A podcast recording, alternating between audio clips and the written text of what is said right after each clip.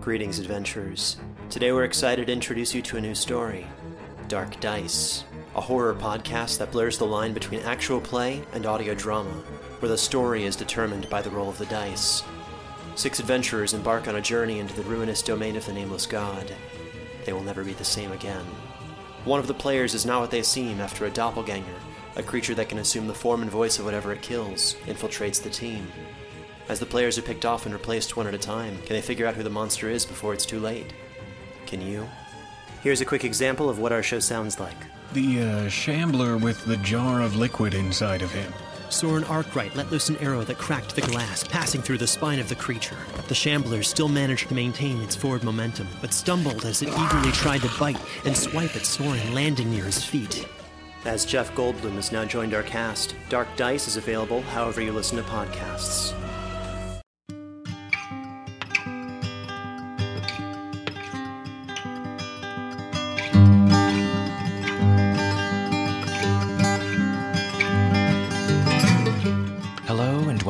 Drabblecast, episode 308. The Drabblecast is a weekly audio fiction magazine that brings strange stories by strange authors to strange listeners, such as yourself. I'm your host, Norm Sherman. Happy New Year's, folks. Hope you all had a fun holiday. Let's start 2014 off right with a 100 word story. This week's Drabble is called On My Birthday, and it comes to us from Chelsea Vulgaris. Chelsea lives in Chicago, where she's currently working on a collection of short stories and a futuristic novel about romance, friendship, and the horrors of agribusiness. Her nonfiction works appeared in Venus and Bust magazines and online at Gapers Block. This is her first Drabble.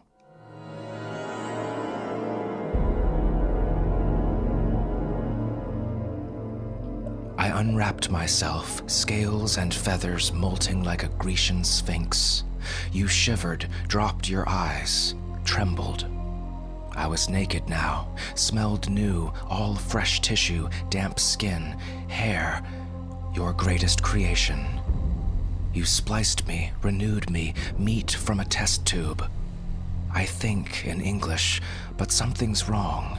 Do you understand my voice? The snarl? The hiss? It didn't seem to matter. You moved toward me, still shaking, the skin on your sculptor's arms covered in goose flesh. We embraced just once, and when I saw that you didn't, you couldn't understand, I sunk my fangs into your neck. Kiss.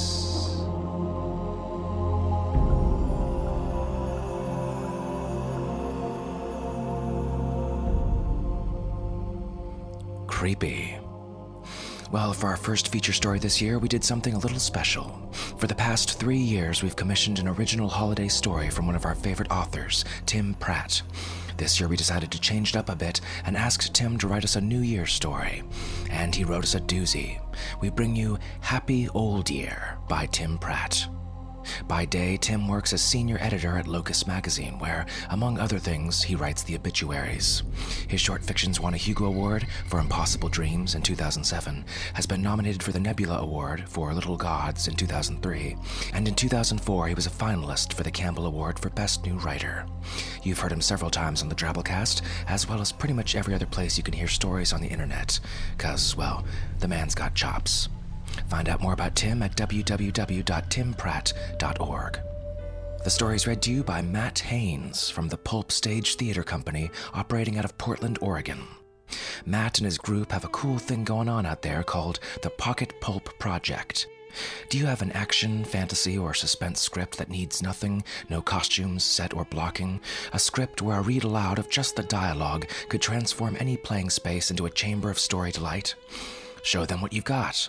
Chosen submissions are loaded onto iPads, rehearsed with fine actors for a couple hours, then taken to bars and living rooms. No stage directions are read out loud. The actors enter by standing and exit by sitting. It's a pure reading, something akin to campfire storytelling through theatrical dialogue. And they pay. Check out thepulpstage.weebly.com for more information about the Pocket Pulp Project. So, without further ado, we bring you Happy Old Year by Tim Pratt.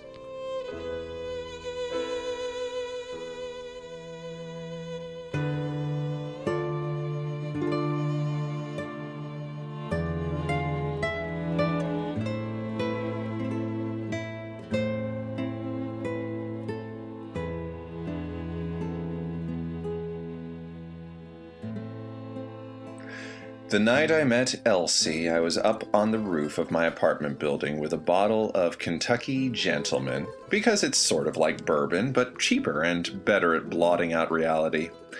Technically, it wasn't my building anymore, since I had been evicted and had to be gone by morning if I didn't want the sheriff's deputies to dump all my possessions out on the sidewalk. Joke was on them. What possessions? Everything I could sell I already had in a vain attempt to keep up with rent. What remained was so crappy I couldn't even give it away on Craigslist.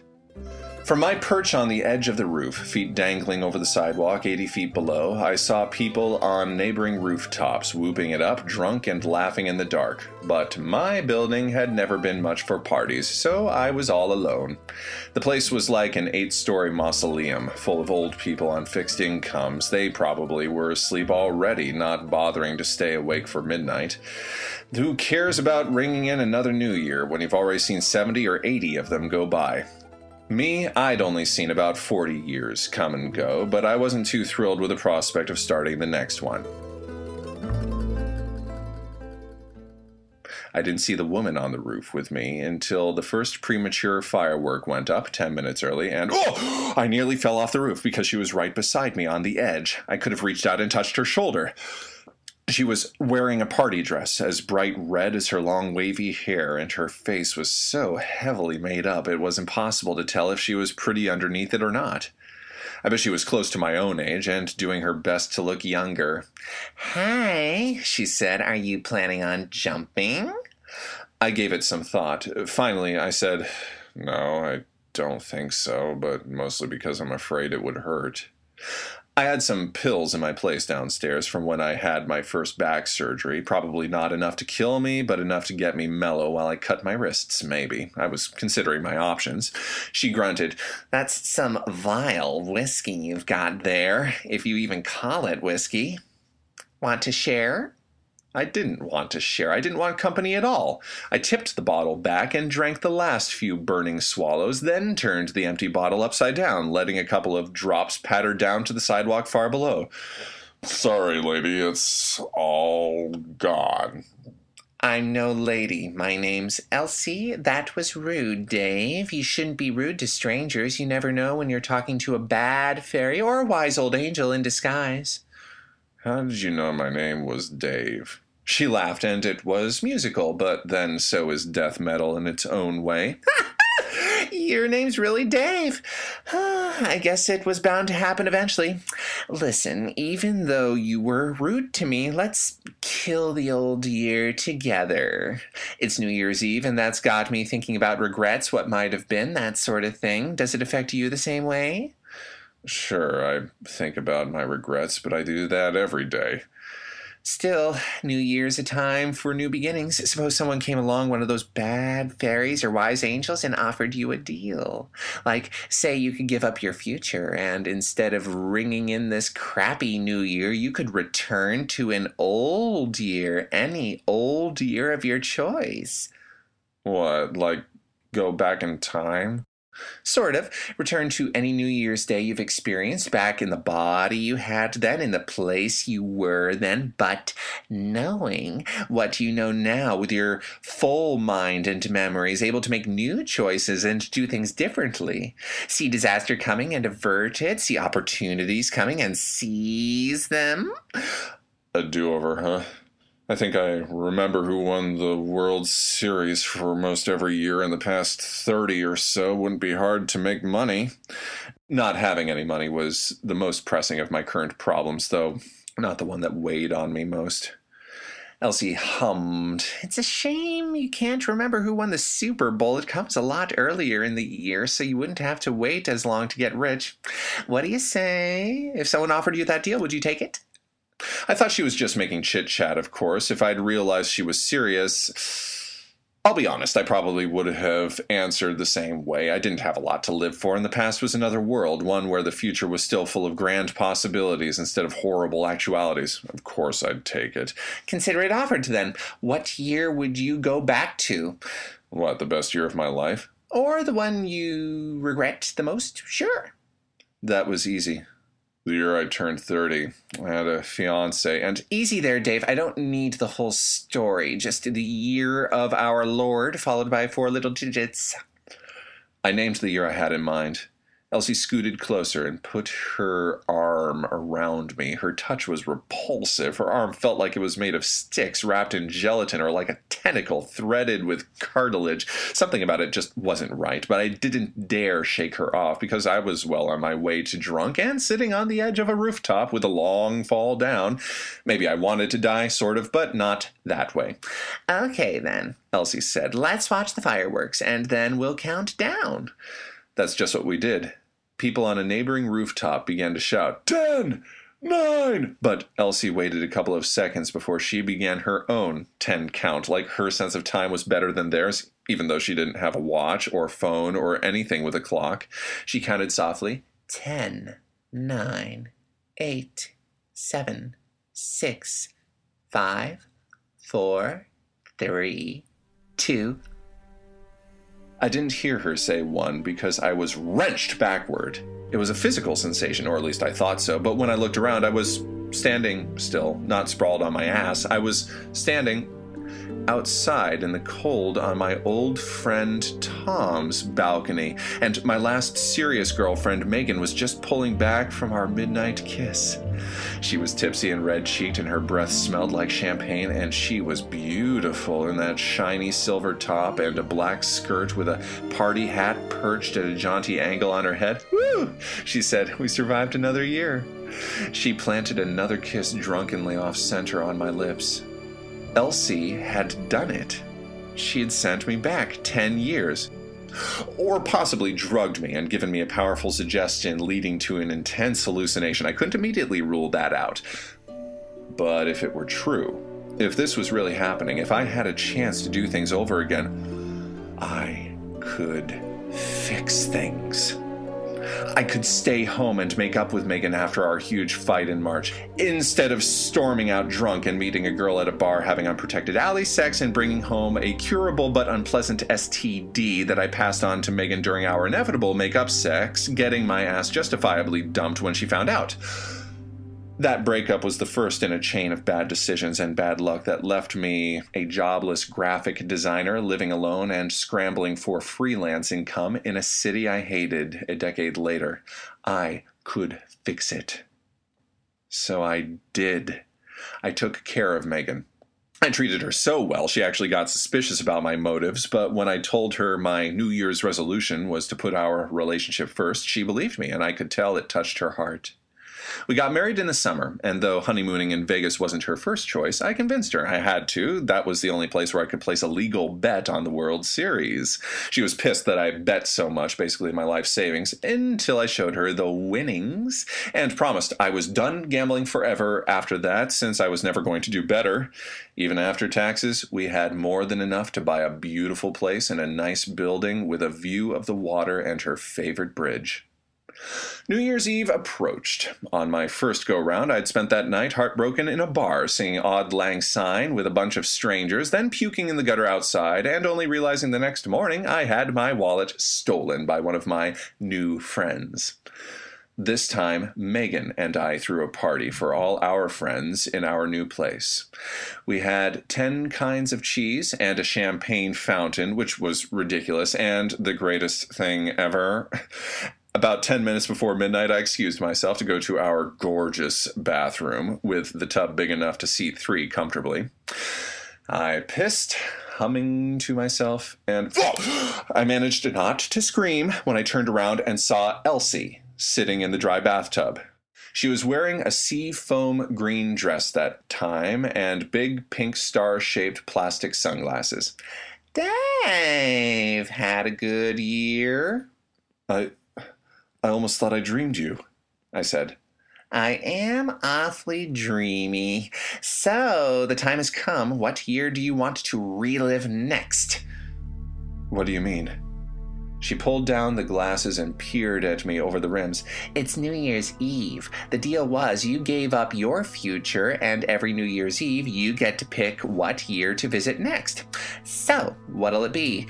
Dave, the horny 16 year old, putting his older man wiles to work on cheerleaders? Hmm? Or that year you were pretty much drunk all the time, and that probably had its good moments? Or I shook my head. My life is good now. I fixed it. I just want to keep going forward. Ah, so on to the next year then. Just flip the calendar page. Normal linear time. Disappointing, Dave, but if that's what you want, I won't make you listen to my countdown this time. Go kiss your girl. Are, are you did you want? I almost offered her a drink, told her to join the party. Maybe I should have, but before I could figure out what I wanted to say, she sank down in the tub like she was vanishing underwater, even though there was no water in there, and then she was gone. I stumbled out of the bathroom feeling like I had just narrowly avoided a fall from a great height. I got to Megan and grabbed her tight and was just leaning in to kiss her when the clock struck midnight and I was wrenched forward in time. Ugh, I rolled over, on a gritty gray sidewalk next to a puddle of my own puke, outside a bar full of strangers, some of them still singing. I reached into my pocket. No wallet. I was in the year I'd asked for, but all the good work I had done with Megan was undone. I was in the original year. The new timeline I'd created gone as if it had never existed, and the year ahead of me had been the first worst year of the rest of my life.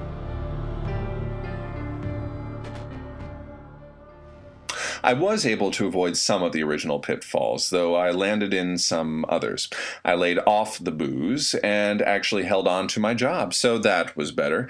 Megan was no more sympathetic to my letters and phone calls than she had been in the first timeline, but something about my insistence that we belonged together must have been too disturbing because she got a restraining order against me, which she didn't do the first time around. I left her alone, but it was hard. So hard. When the time came, I went to Vegas and spent what little savings I had on a bet that made me rich enough to blot out everything else. I stayed in a suite in the casino hotel, gradually giving back all the money I'd won, but living high in the process. I slept with so many prostitutes, snorted so much coke, drank so much good whiskey. Why not? It would all be erased, right? On New Year's Eve, I stayed in my room alone, and Elsie sauntered in. This is boring. No party? What do I have to do? I said quietly, sitting in a leather chair, sober for the first time in months. To break the curse, should I give to charity, be a better person, use my knowledge of the future to help people go back and warn against terrorist attacks or hurricanes or. Dave, eh, that's not what's happening here. I didn't come to save your soul or give you moral instruction or work for the betterment of Dave kind. I don't care what you do.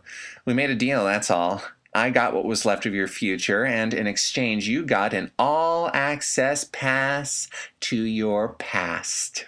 So, when to this time?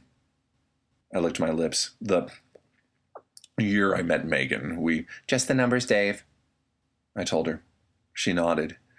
She counted down from ten, silently, just moving her lips, and I was jerked backward that's pretty much how I spent the next, I lost count, maybe 30, 40 years bouncing around my 20s mostly. From the time I met Megan during our good years, I paid attention to who won the Super Bowl and horse races and which stocks skyrocketed so I could get richer sooner when I returned to earlier years. I still say the expression money can't buy happiness is a lie rich people tell poor ones to keep them quiet, but anything gets old after a while. When I got bored with those variations, I took some forays back to college, blowing off homework in favor of parties and epic road trips and hitting on girls I'd always considered way out of my league. I found out I could fall in love with women other than Megan. It was great. But it was terrible because everything was written on water and nothing mattered at all. No matter what I did, good, bad, or indifferent, was meaningless. The damage to my liver was undone each year, but so was every human connection and friend and lover I made. Still, I got by on hedonism for a while until one year when I got a girl pregnant in February and actually had a little time with the newborn. Before Elsie showed up, standing behind my sleeping wife and baby, asking, When to this time, Dave? Preparing to erase my family from the timeline. That's when I told her to take me back to my last real year, the year I met Elsie. I lived through it okay, pretty much the way I had the first time. I didn't want to change things too much because I wanted to be in the same place on December 31st. When the time came, I sat on the roof with a bottle of bad booze, and Elsie appeared just like before, all in red. Hey, she said, You planning on jumping? If she remembered she'd met me before, she didn't show it. Maybe this was the first time again for her. Maybe I had the advantage. My mouth was dry with hope, but I did it just like I had the first time, said the same lines. You better believe I remembered them. But when she asked for a drink, I offered her the bottle instead of drinking it myself. She wrinkled her nose. Kidding, like I drink that shit. She scooted closer to me, though, and then just sat in companionable silence, not making me an offer, not musing on regret. I'd done it. I'd avoided offending the bad fairy. As the people on the roof next door began to count, she put her horrible arm around me. I've got the weirdest feeling, Dave. I can't explain it, but I just feel like you and me don't have a future, or at least you don't. What? I said, and then she shoved me off the edge of the roof. I'd considered that as a possibility. The living up until the moment of my last terrible decision would mean my end, that I'd given up my future, and choosing to give up my past would leave me nowhere to go except nowhere. Even as the sidewalk rushed up to meet me, I didn't mind the prospect of nowhere. I was okay with that. I'd had enough of my life. That would have been a good ending. I would have been okay with being dead. After the crunch of impact came nothingness. Maybe it was death, but if so, it wasn't the same death other people get. I don't think, at least I hope so for their sakes. I was motionless, in the dark, paralyzed, but never sleeping, aware of every passing moment. Everything was silent, but somewhere in my head I heard the ticking of a vast clock counting every second and minute of my dead year. After 525,200 minutes or so, I started to hear something else thumping and scraping. After 525,230 minutes, the darkness above my face was wrenched away, and Elsie peered down at me, gripping a camping lantern in one hand and the handle of a shovel in the other. She wore a party hat and sparkly makeup on her face, though there was dirt smeared on her nose and chin. Hello, Dave. nice coffin you've got there. I tried to speak for the millionth time in that silent year, and for the first time I managed a groan. hey, Elsie said. Hey, Dave. Hey. She put a noisemaker in her mouth and blew. The cheap paper toy blatted, unfurled, and hit me in the face, though I barely felt it. Happy New Year. When are you going this time? My voice was a dry croak, my tongue heavy in my mouth, a dead thing, a foreign object. I won't choose. I quit. I give up. She clucked her tongue. No fair. We had a deal. Why are you doing this to me? Elsie shrugged. I'm sure I had my reasons when I started, but who remembers after so long? At this point, well, why do people kiss when the clock strikes twelve? Why sing Auld Lang Syne? Why make resolutions you're never going to keep anyway? Why eat collard greens and black eyed peas on New Year's Day? Tradition, Dave. You're my tradition. You picking the next year is your tradition. But if you won't choose, I'll have to choose for you. Some things you do just because you've been doing them a long time, and habit is a powerful thing. Over her head, in the night sky above the graveyard, fireworks burst into colors and shapes. Ten, Elsie said. Nine, eight, seven. I closed my eyes and said, oh, no, no, over the sound of her voice as she finished counting down. Then I was wrenched backward in time. I gazed up at a ceiling, I think, though everything was blurry. I tried to move, but my arms and legs just bobbed, barely in my control. The room was dim, but not entirely dark, lit by some colored lamp outside my field of view. Above my upturned face, shapes dangling on strings a fish, a smiling whale, a seahorse, a starfish. From some other room, I heard a champagne cork pop and a man's voice, simultaneously familiar and strange, cry out, Happy New Year! I opened my mouth and began to cry like the baby I was.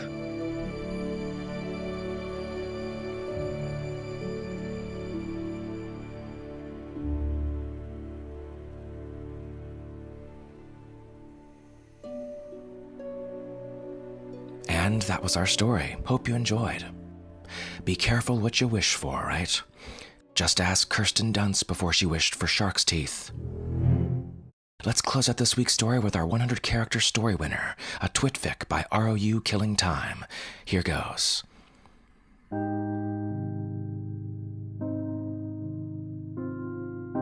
Eternity was tedious. He would dream of oblivion. Friends was on TV again. It was the one where Ross and Rachel take a break.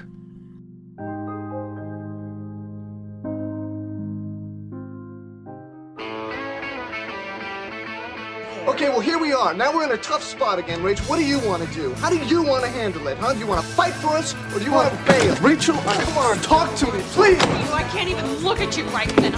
What? Get away from It me! It was a mistake. I made a mistake, okay? A mistake? I'm sorry, okay? I'm sorry. I never loved you! I was so upset, and then I got your message. I was Don't! Ross! disgusted with myself and the.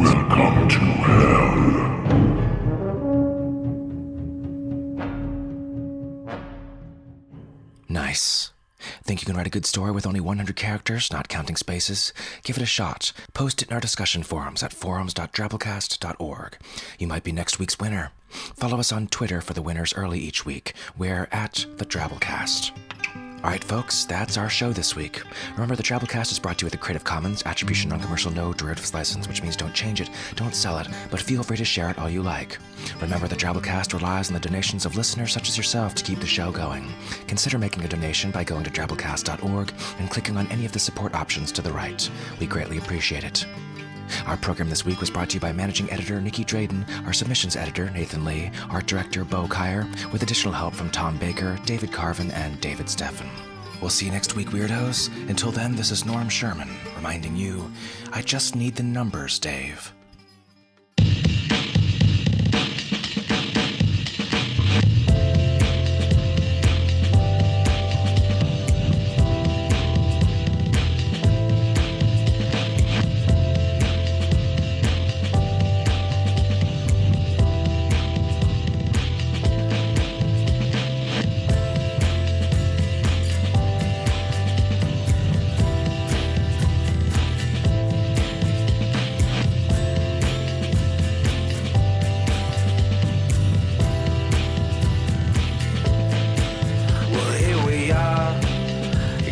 Confronted by our circumstances. Who we are, tested now as the world advances. We can't change our situation, so we take our chances with being content with the way time was spent. But happiness is played out the cynical is in. So we spent all of our time complaining about the end. Well, we knew what was coming, we just didn't know when. But now that it's here, we wanna such a waste of time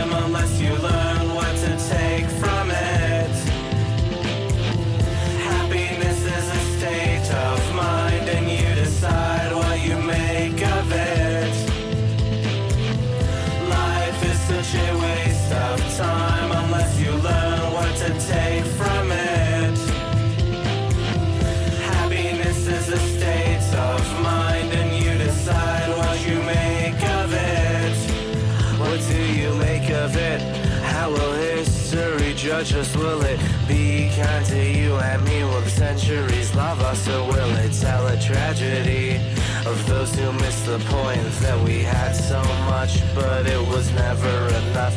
I think there's still time. Little sister, don't give up. We can't rewrite the past, but the future's not stuck. We can want what we have and enjoy it for that. Then we'll have what we want such a waste of